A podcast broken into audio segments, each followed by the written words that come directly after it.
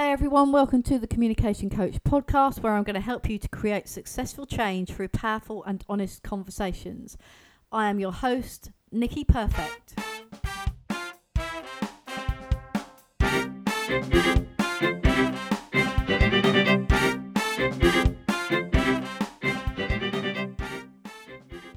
Hey everybody, welcome to another episode of the Communication Coach. I hope you're all well, hope you're having a good week, whatever you're doing.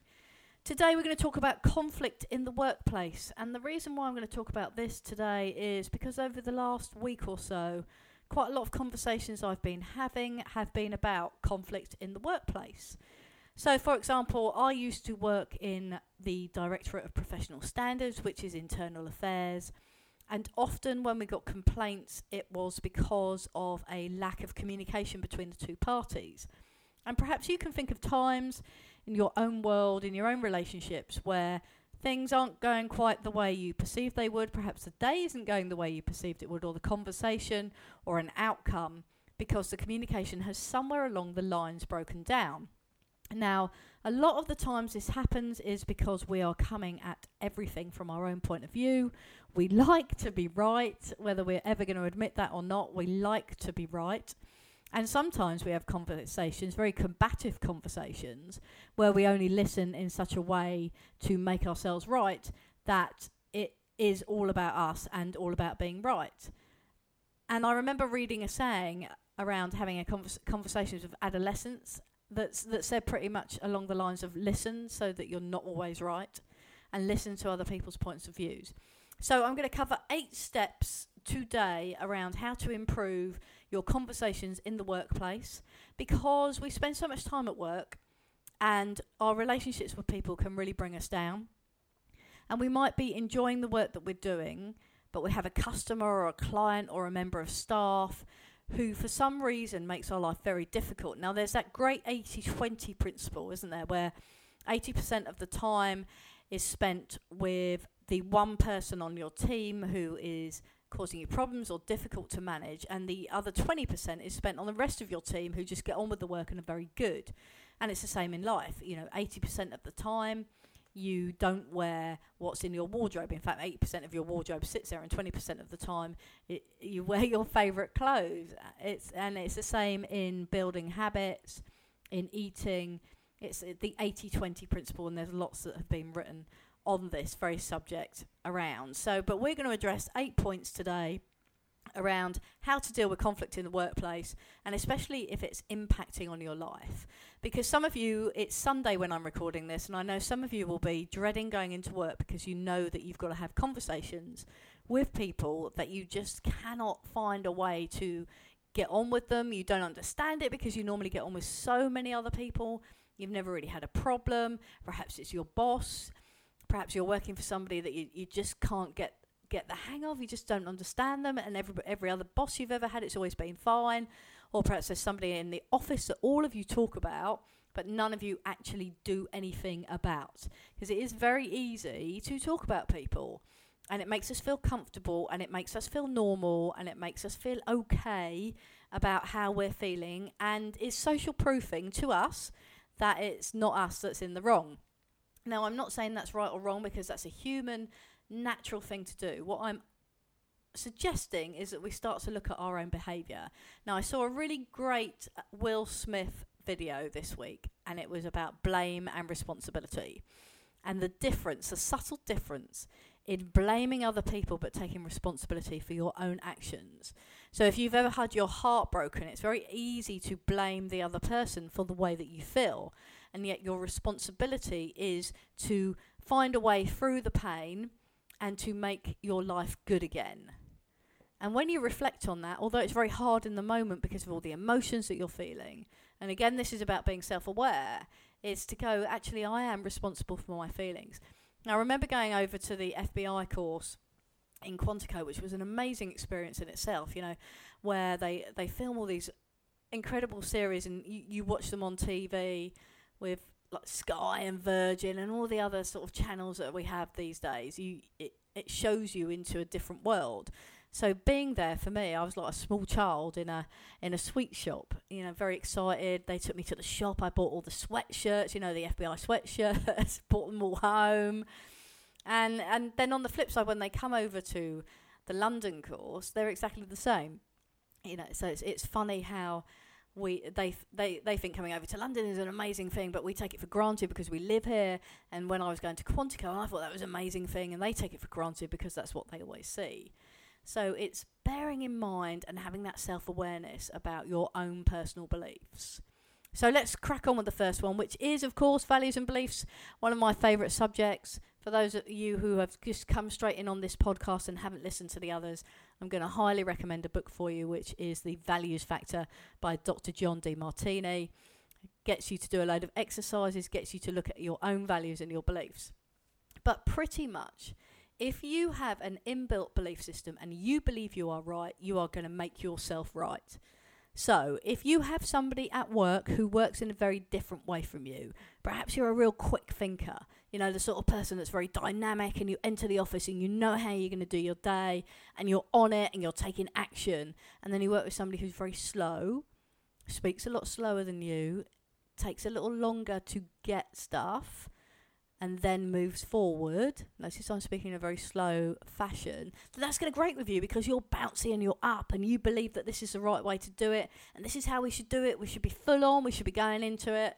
And where the other person is uh, less risky or less dynamic, it doesn't mean that their ideas are wrong, it just means they work in a different way from you.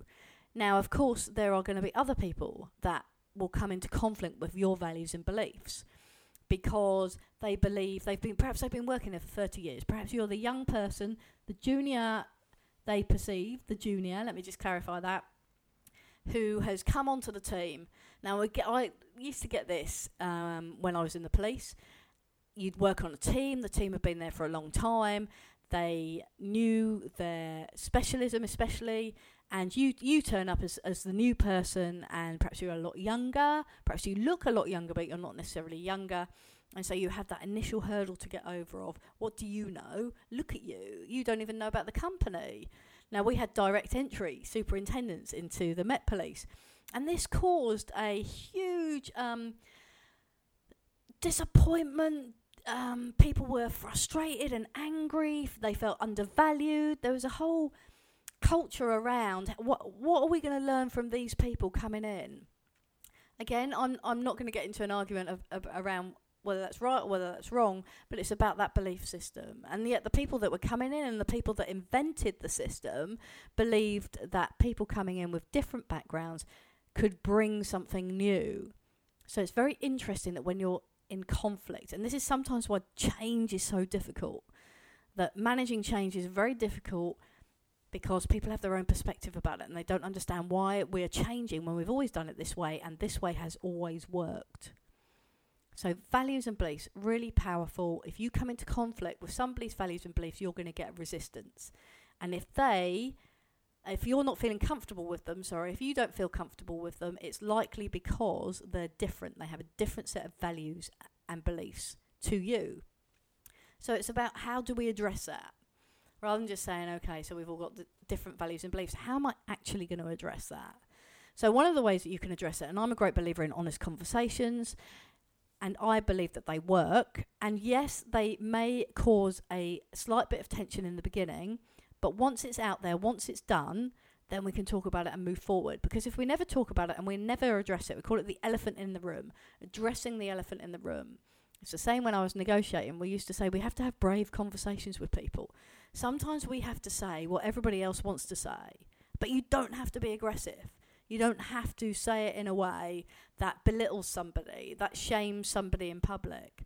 You can just say, This is how I feel. This is what I believe to be true. So let's take an example of that. when I worked on the firearms teams, I didn't know a great deal about firearms. It was quite dynamic. There were people there who had been there for a long time and they were very strong in their opinions about what they believed to be true. So it was about explaining why certain decisions would be made.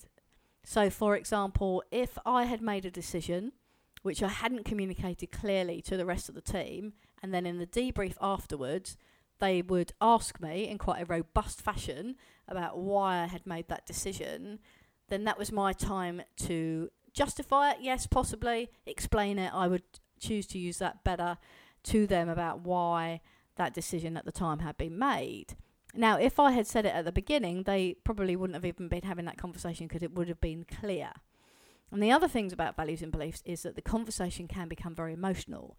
And I'll put my hands up to this as well. I am exactly the same when I'm emotional and I believe passionately in something and I believe that I am right, then I'm going to stand my ground. And not only am I going to stand my ground, but I might be a little bit more aggressive in the conversation that I have because I want to be right. I want to feel valued. I want people to listen to my experience and say, actually, yeah, I can see where you're coming from, Nick, and you're absolutely right. But when you become emotional and more aggressive than assertive, then it pushes people back automatically, and then they become on the defensive as well. So honest conversations. If you are, if you want to have an honest conversation with somebody on your team, do it in private. That's the first thing, and just explain how you feel. You know, I know I, I notice that the work is coming in late, and I feel frustrated with that because I have to explain it to somebody else. I'm not, you know, I, I I'm worried because I was told that you were an excellent worker, that your work is always and on time, and I wonder if you're okay. Or take responsibility for, you know, I came into this job and perhaps I was a little gung ho. Perhaps I tried to change things without talking to people. And I've reflected on that and I've learnt about that. And I'm sorry if my behaviour has made you feel. Now, another very powerful way to take ownership of your emotions is something called an I message, where you, you say how you feel, not blaming anybody else, just taking responsibility. So, I, I feel this way, and then you tell them why you feel this way. I feel this way because and then you tell them what the action is and you take responsibility for that feeling. So, if you're a parent, I always say this is great for teenagers. If you've got a teenage child who comes home, they're late, you're frustrated, you're looking at the clock, you're starting to get worried, you're getting to the point where you're texting and phoning and they're never replying to you. They turn up at the doorstep, they're drunk as a skunk. Uh, for those people listening in other countries, that just means very drunk. And then you want to shout at them because of all your frustration. Actually, you're just so relieved that they're there, but you don't say, "Oh my goodness, I'm so relieved." You start to offload on them and, and use words like, "You make me feel so angry. How could you do this to me? Look at the state of you. I'm so embarrassed. I've contacted so and so. You're grounded," and you let all your emotion out. Whereas with an I message, you could say along something along the lines of, um, "I feel really frustrated when you arrive two hours later than ant- anticipated and expected because I don't know what's happened to you. It's done. You know, I don't know what's happened to you. And actually, I'm worried about where you've been. But it's hard to do when you're caught up in the emotion. So it's about being aware and getting hold of your emotion. And it's the same in meetings. I found myself in meetings before sitting there listening to what people are saying and going, this isn't true. The facts of this are not true. I don't believe this. This is, you're confronting something that I believe to be true. And all you want to do is butt in. You want to butt in and have your say. Then it's about being self aware enough to get that emotion under control and think about what the other person is saying before you go into combative conversation and you'll hear combative conversation all the time. You just listen to people talking in the office when one of them thinks they're right. You'll listen to your managers. I'm sure you've all seen managers that will um, have public conversations where they'll uh, have a go at somebody or they'll shout, Why isn't this ready? or they'll be angry and slam stuff on the desk. And that just puts everybody's back up the communication becomes more tense, and then we feel that it's harder to go and speak to somebody because of that. So instead of knocking on the door and going, "Hi, can I just speak to you for a minute?" and them saying, "You okay?" and saying, "Look, I, I feel frustrated because I'd like to talk to you about this, but I feel that I can't because when we try and talk to you, you just talk over me, or when I've spoken to you before about this, I haven't understood what you've said, and I didn't feel that I had an opportunity to question it." So it's all done in a very assertive, non aggressive, non emotional way. Right, moving on to the second one the passive aggressive person. So, in conflict management, there are generally three types of people that we deal with, which I've covered before, but they are assertive, aggressive, and submissive. Submissive is the person that's always apologising, the person that walks down uh, into a, a room with their head down, won't make eye contact. Generally, if you're really submissive, you will walk into a shop and apologise to the um, people, the staff in there, for actually ordering a product by asking, by saying something like, oh, "I'm really sorry to disturb you." Well, hey, you're in a shop to buy something, and they're th- they're there and that's the purpose of having customer service. But if you're very submissive, subservient, that's how you'll be. Then you have the aggressive person who speaks from a point of view of an emotional conversation. They are very emotional, and that comes across as aggressive. And you see this a lot. Road rage, for an example, is an aggressive conversation where two grown adults who don't know each other think it's okay to block the road and shout at each other and possibly even have a fight. Very emotional conversations. Then you have somebody who's very uh, passive, who doesn't check meaning and doesn't check what's going on, uh, which fits into the submissive sort of bracket. And then you have the assertive person who is clear on their communication, what they would like to achieve, and they're very happy to explain everything, but also to check the meaning of of other people's phrases and conversations. They're not afraid to understand because often we walk away from a conversation and we are, you know what, I don't really understand what they were saying there. And because we don't understand what they're saying, we make it up in our head anyway to fit with our values and beliefs. And so you build it up into this conversation, this incident that perhaps it wasn't. And then when you actually sit down and say to them, What did you mean by that? they mean a completely different thing. But we've spent the last 24, 48 hours making it all up in our head about what they did mean. And when you can't speak to them, when you can't clarify it, it's even worse because you just make up this whole story. I'll get, I can give you an example of that. So, for I was running some courses, some national courses, always got pretty good feedback. Yes, there's been some negative feedback, of course there is, and you work on that and you address it, but you're able to go back to the person and say, okay, so I've, I've noticed you made this comment. Can you just explain this? Can we talk this through? And when you talk it through, you find out actually it's something that was happening to them in their life or something that happened on that particular day, and you can address it. But then there was this one incident. We had a guy who was very high up in the military, and he was assessing our course. Now, I didn't know he was assessing our course. I thought he was there as a student, but it turned out that he was giving a very large piece of feedback to my boss. And I was away on holiday and I foolishly checked my work emails from my boss and he said, Right, this is the feedback I've had from so and so, this guy, and it was all negative. There wasn't one positive piece in there. And I was totally thrown off guard and got immediately defensive.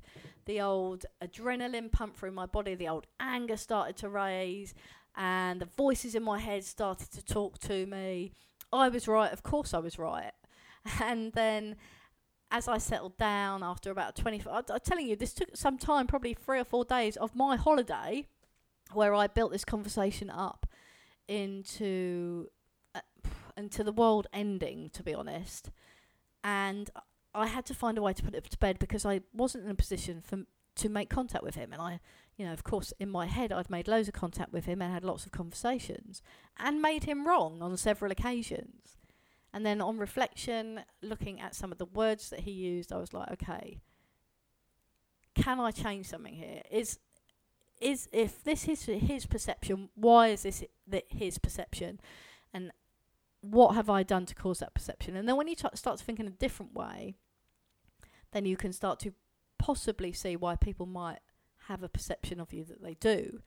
And it always amazes me when I speak to people and they have this perception of me, or they they might they might say, "Oh, I was a bit nervous about coming to speak to you," and I'm thinking, why? Because in my head, I'm the most approachable person in the world, but there must be something that I have said or done to that other person that's made them think actually you're not. So that's very interesting. If you want honest feedback, I've said this before, go and speak to the people you love and care about and they will give you honest feedback. Don't do it when you're in an emotional brain and don't do it when you've had a drink. And be prepared to just listen to what they have to say and walk away. And it might be that somebody in your office has an opinion of you that you don't know about. And a way to find out is to ask. depending on how brave you are, or 360 feedback. Uh, I know a lot of firms do 360 feedback. So then we have the passive aggressive. Sorry, I got slightly sidetracked there, but then we have the passive aggressive, and they're they are a difficult person to deal with because of their communication. So they will they will always be or always appear to be very calm, non-emotional, and very logical, and will start sentences like this. I'm not criticizing, but I'm not having a strong opinion, but I know I shouldn't say this, but I'm going to say it anyway. So they're passive aggressive. So they are caveating what they're about to say.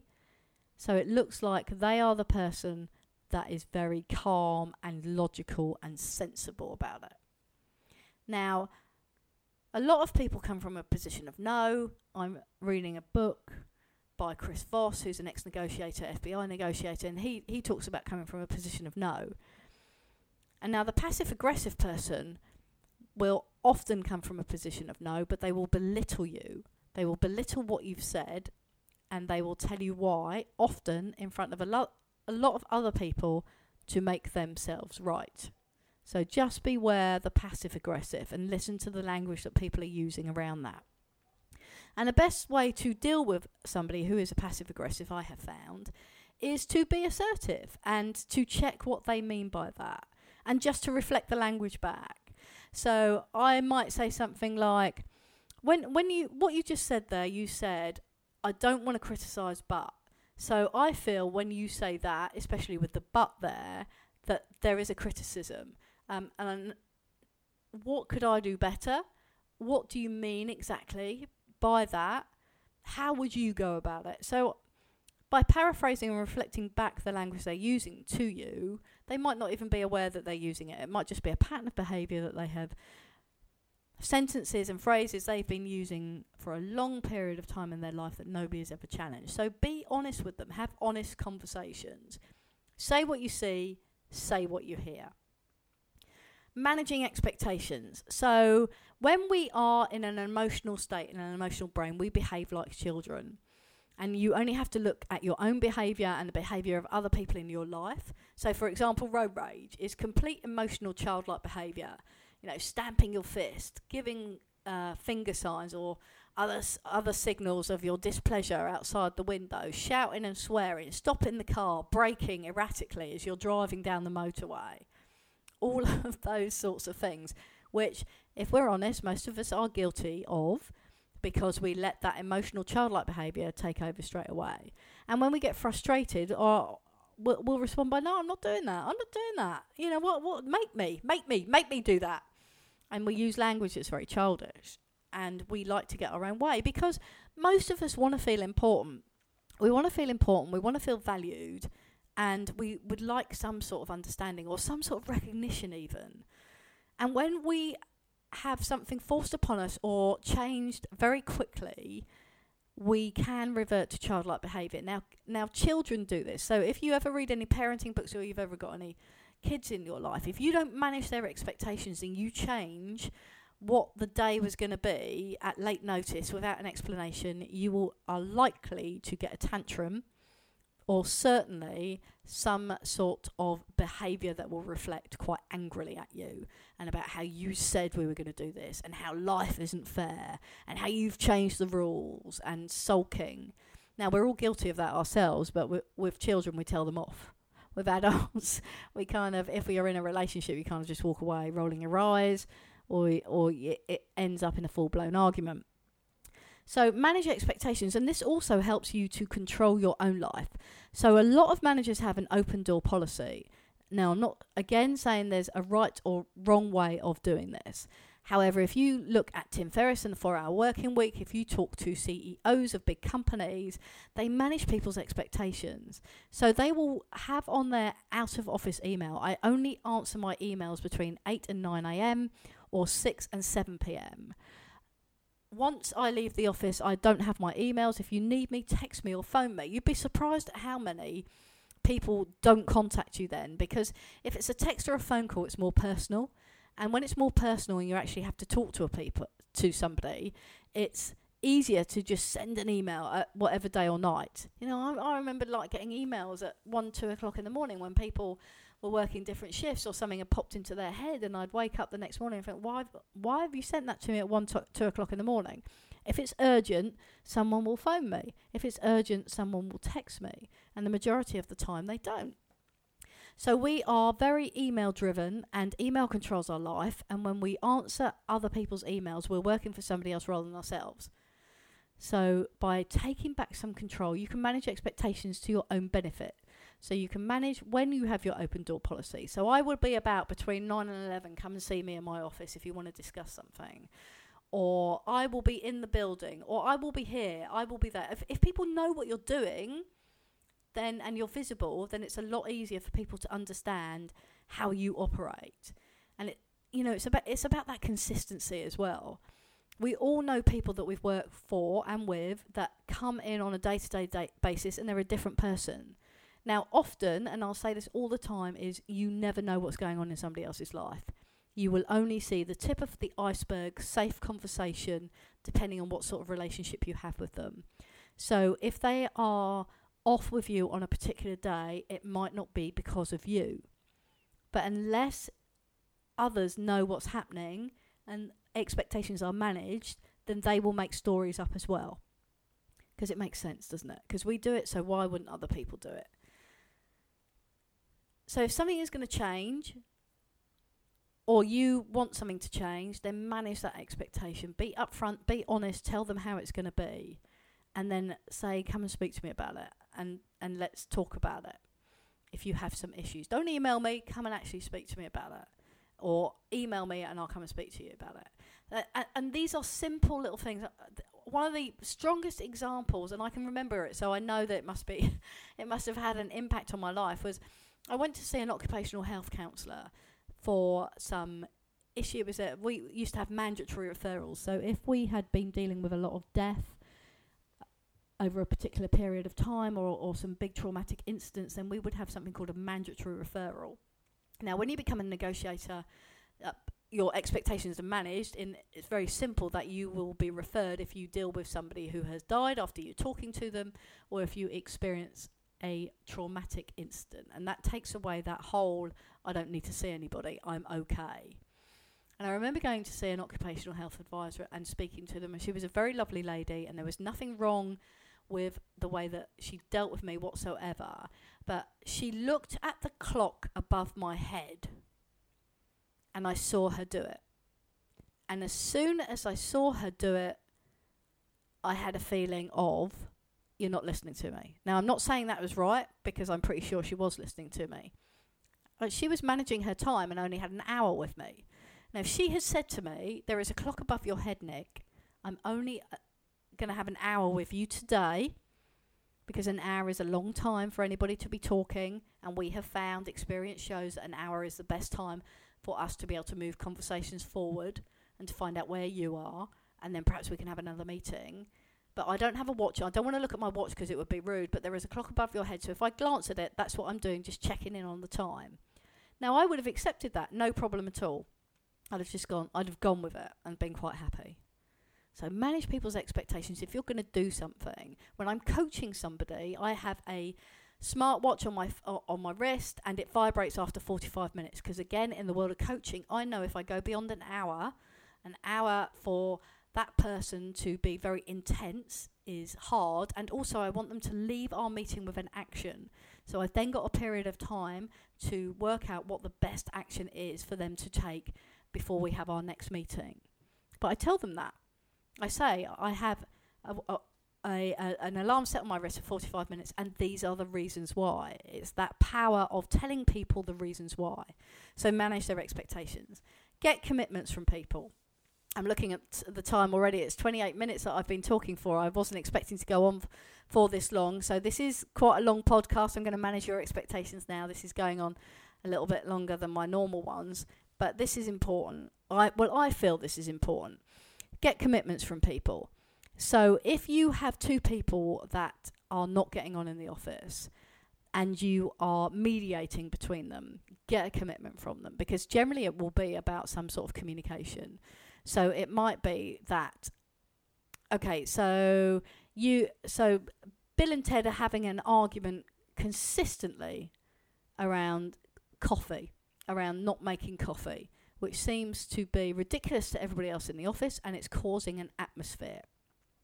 So get a commitment from them. So what happens is every time Bill gets up to go and make a coffee, Ted makes a remark like, "Oh wow, you're making yourself a coffee again, are you, Bill? I bet nobody else in the office is getting one." And Bill feels very threatened by this and doesn't know what to do or how to manage it, and so just ignores, goes bright red, and leaves the office, but feels undermined constantly.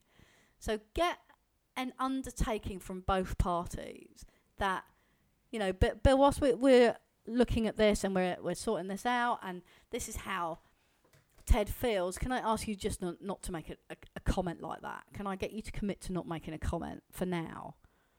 I know you think it's funny, getting everybody's attention, but this is how he feels. So get people to commit to. If somebody's handing in a report, get them to commit to a time. Yeah, when when will I have that report in? Uh, you'll have it in two days. So I will have that report by Wednesday because today's Monday. Yes. And is that a commitment? Yes, it is commitment. I was listening to a Tim Ferriss. I seem to be talking a lot about Tim Ferriss today, but I was listening to a Tim Ferriss podcast, and he was doing an interview, and uh, he said, "Do you know what? I'll come along as part of your program." As a lady who goes into prisons to talk a lot to inmates and set up a program for them to get them to stop committing and to become entrepreneurs. And he said, I'm going to come to the prison. And she said, do I have your commitment on that, Tim? Which I thought was great. And he, he said, yeah. And she was like, well, when it, when is that happening? So it's about nailing people down to a time and a date. So if you want something done, get them to commit to a time and a date. Be consistent. We talked about this already. So be consistent in the way that you treat people. Don't treat other people more fairly than you would do someone else. Don't be caught out gossiping about other people as well. I, I, the more I, I think about this, the more I, you know, I've been listening to um, Brenny, Br- Brenny Brown's um, in the wilderness, beating the wilderness. Gosh, that's terrible. The name escapes me. I'll, I'll look that up on my phone whilst we're talking, but she talks a lot about, you know, you have a choice. You can stand in the corner and gossip with people, or you can get on with your own life and you can, there we go, Braving the Wilderness, Brené Brown.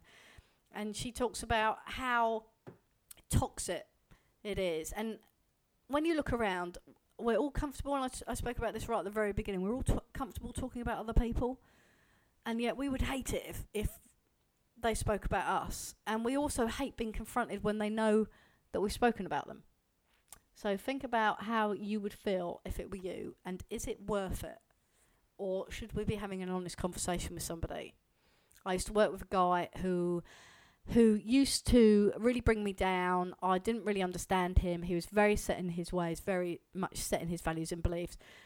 I've always thought of myself as somebody who could build relationships with anybody, and I just couldn't make any headway with him. So I started avoiding him. I started having like staff meetings with everybody else and avoiding him, which wasn't right. And I would actually get butterflies in my stomach when I used to go in if I knew I had to speak to him. And I thought, this is ridiculous. This is absolutely ridiculous. And it was right at the beginning of my coaching career. So we're talking about 11 years ago. And I read a book called Fierce Conversations by Susan Scott. And I thought, I eh, just go in and be brave and challenge it. And so I took him out for coffee and we had a proper conversation out of the office. And I found out a lot about him just by listening to him. And yes, some of his values and beliefs didn't match fully with mine, but I had a greater understanding of him, a much greater understanding of him. Which brings me on to point number six of be consistent, uh, of be genuine. So be consistent. So I wasn't being consistent with him, and I really forced myself to do that and took myself out of my comfort zone. Be genuine if you care, there's a great um, saying by John C. Maxwell who goes into big businesses in America and turns around and helps with teamwork. And he says, people don't care that you know until they know that you care. So people don't care what you know until they know that you care. And he was pretty much saying, you can be the most smart, intelligent person in the world and have all the degrees and letters after your name. If you don't care about your staff, then they are not going to work properly as a team for you because they will be too busy worrying about what you're going to say to them and talking about you behind your back and they won't feel connected to you. And that's a huge thing about being genuine. I really found that in my negotiation life.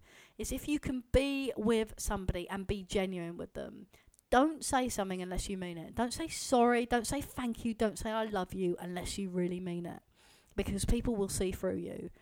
And if you are disingenuous and people catch you out, you will never have any trust. And if you don't have any trust with somebody, you're never going to get them to do what you would like them to do, especially if you're a manager or especially if you've got some sort of conflict going on in the workplace. Own your own emotions. Own your own emotions. Be aware of the emotions that you are feeling. Take responsibility for them. It's really easy for us to blame other people and you hear that in conversation all the time. Yeah, he well he makes me feel when he does this, he makes me feel this way. Well, no, actually, he does an action and you feel this way. And I'm not being harsh or horrible around that because I'm exactly the same and I have to get a grip of myself and go, I am feeling this. And I am feeling this because of a variety of things. But I have to take ownership of that. I have to take ownership of my life.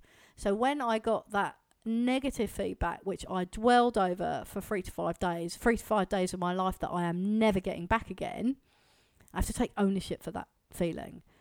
Nobody is making me feel that I'm doing that perfectly well on my own. You know, if you sit here now and think of something sad in your life, you can feel sad. If you feel a loss and you think about it, you'll continue to feel the loss. Now, I'm not saying I'm never going to say, of course, that it's easy to get over loss. It's not, or it's easy to get to not feel that you're being persecuted or uh, if that's a real belief of yours or to feel that somebody might be trying to undermine you if that's a real belief of yours there's another great phrase that Brené Brown says in her book and that is people are hard to hate close up people are hard to hate close up email is easy. Social media is easy to be rude. I only have to look at the forums that go on around I live in a little village and we have a village forum and you see some of the comments on there from adults and I, am tempted to write on there hey ladies and gents you know if your kids are reading this and then you go and tell your kids off for what they say or what they do you're being totally hypocritical. Of course that's my value and belief. But it, it helps us to hide behind this facade and to be rude and vindictive to people when there's no need for it because it is toxic behaviour if you can't speak to somebody up front and personal, and don't send it in a social media text message to somebody else because that's not fair. And it's about having honest conversations. Of course, you can hear that this is all my values and beliefs, but I'm, you know, I'll be responsible and upfront around that and take responsibility for my own actions because I've done exactly the same. And not only have I done exactly the same where I've been rude about other people and been caught out, and then you see the effect and the impact it has on the other person, and that is not a pleasant feeling. also, being on the other side of it, where you, other people have spoken about you, or other people have been rude to you. So think about that. People are hard to hate close up. And often when we have disputes with people, it's because we haven't actually sat down and explained what's happened. And then, so what generally occurs is that both parties build up the other pe- person to be this bad, horrible figure in their brain that they've done this, they've done that, they're responsible for this, without thinking through where do I, where am I responsible in this, and can I have an honest conversation about this. And lastly, it's about that whole self-awareness of your own emotions, and and I generally think that that is the hardest part of everything in life is being self-aware.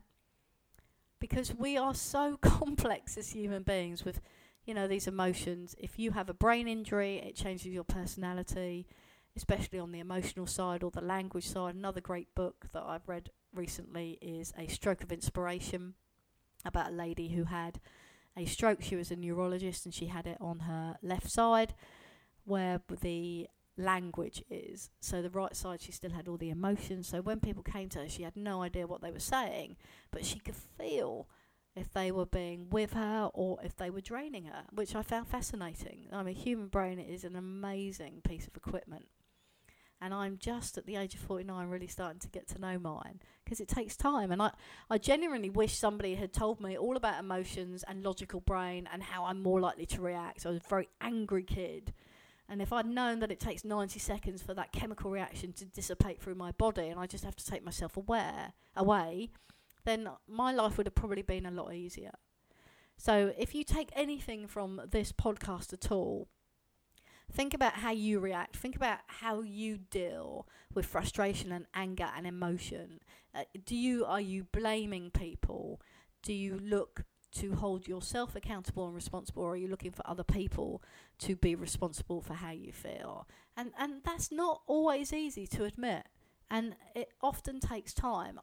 The fact that you're listening to this podcast probably means that you are at a stage where you you want to improve your communication, you want to improve your relationships in life. So have a think about that. So there's eight steps of conflict in the workplace and how you deal with it your values and beliefs and other people's values and beliefs incredibly important. Remember, they're not going to be the same. So if you're getting pushback or you're feeling pushback, it's probably because they've been compromised in some way, or shape, or form. Passive aggressive people, the people that start with, you know, I shouldn't say this, or I'm not criticizing, but manage people's expectations and manage your own life through managing their expectations. We use the example of email. Get people to commit to different aspects of their work, especially if it's reports coming in on time or being on time or not taking the mickey out of other people in in the staff room or not talking about issues and and, and gossiping. Be consistent, be genuine in everything you do, own your own emotions, be self aware of those emotions please, if you've got any questions or anything to say, or you'd like me to cover any sort of subjects, then just let me know. I'm hoping the sound is getting better in these podcasts. I have taken your feedback on board. Thank you for taking the time out to leave that feedback for me. And again, let me know how you're getting on, and I will catch up with you during the week. Okay, take care. Have a good one. Hey everybody, Nicky again. Hope you enjoyed today's podcast and thank you for joining me. You can find me on social media at Nicky Comms Coach at Twitter and the Communication Coach on Facebook and thecommunicationcoach.co.uk. Please like, share, and review, and I look forward to speaking to you soon.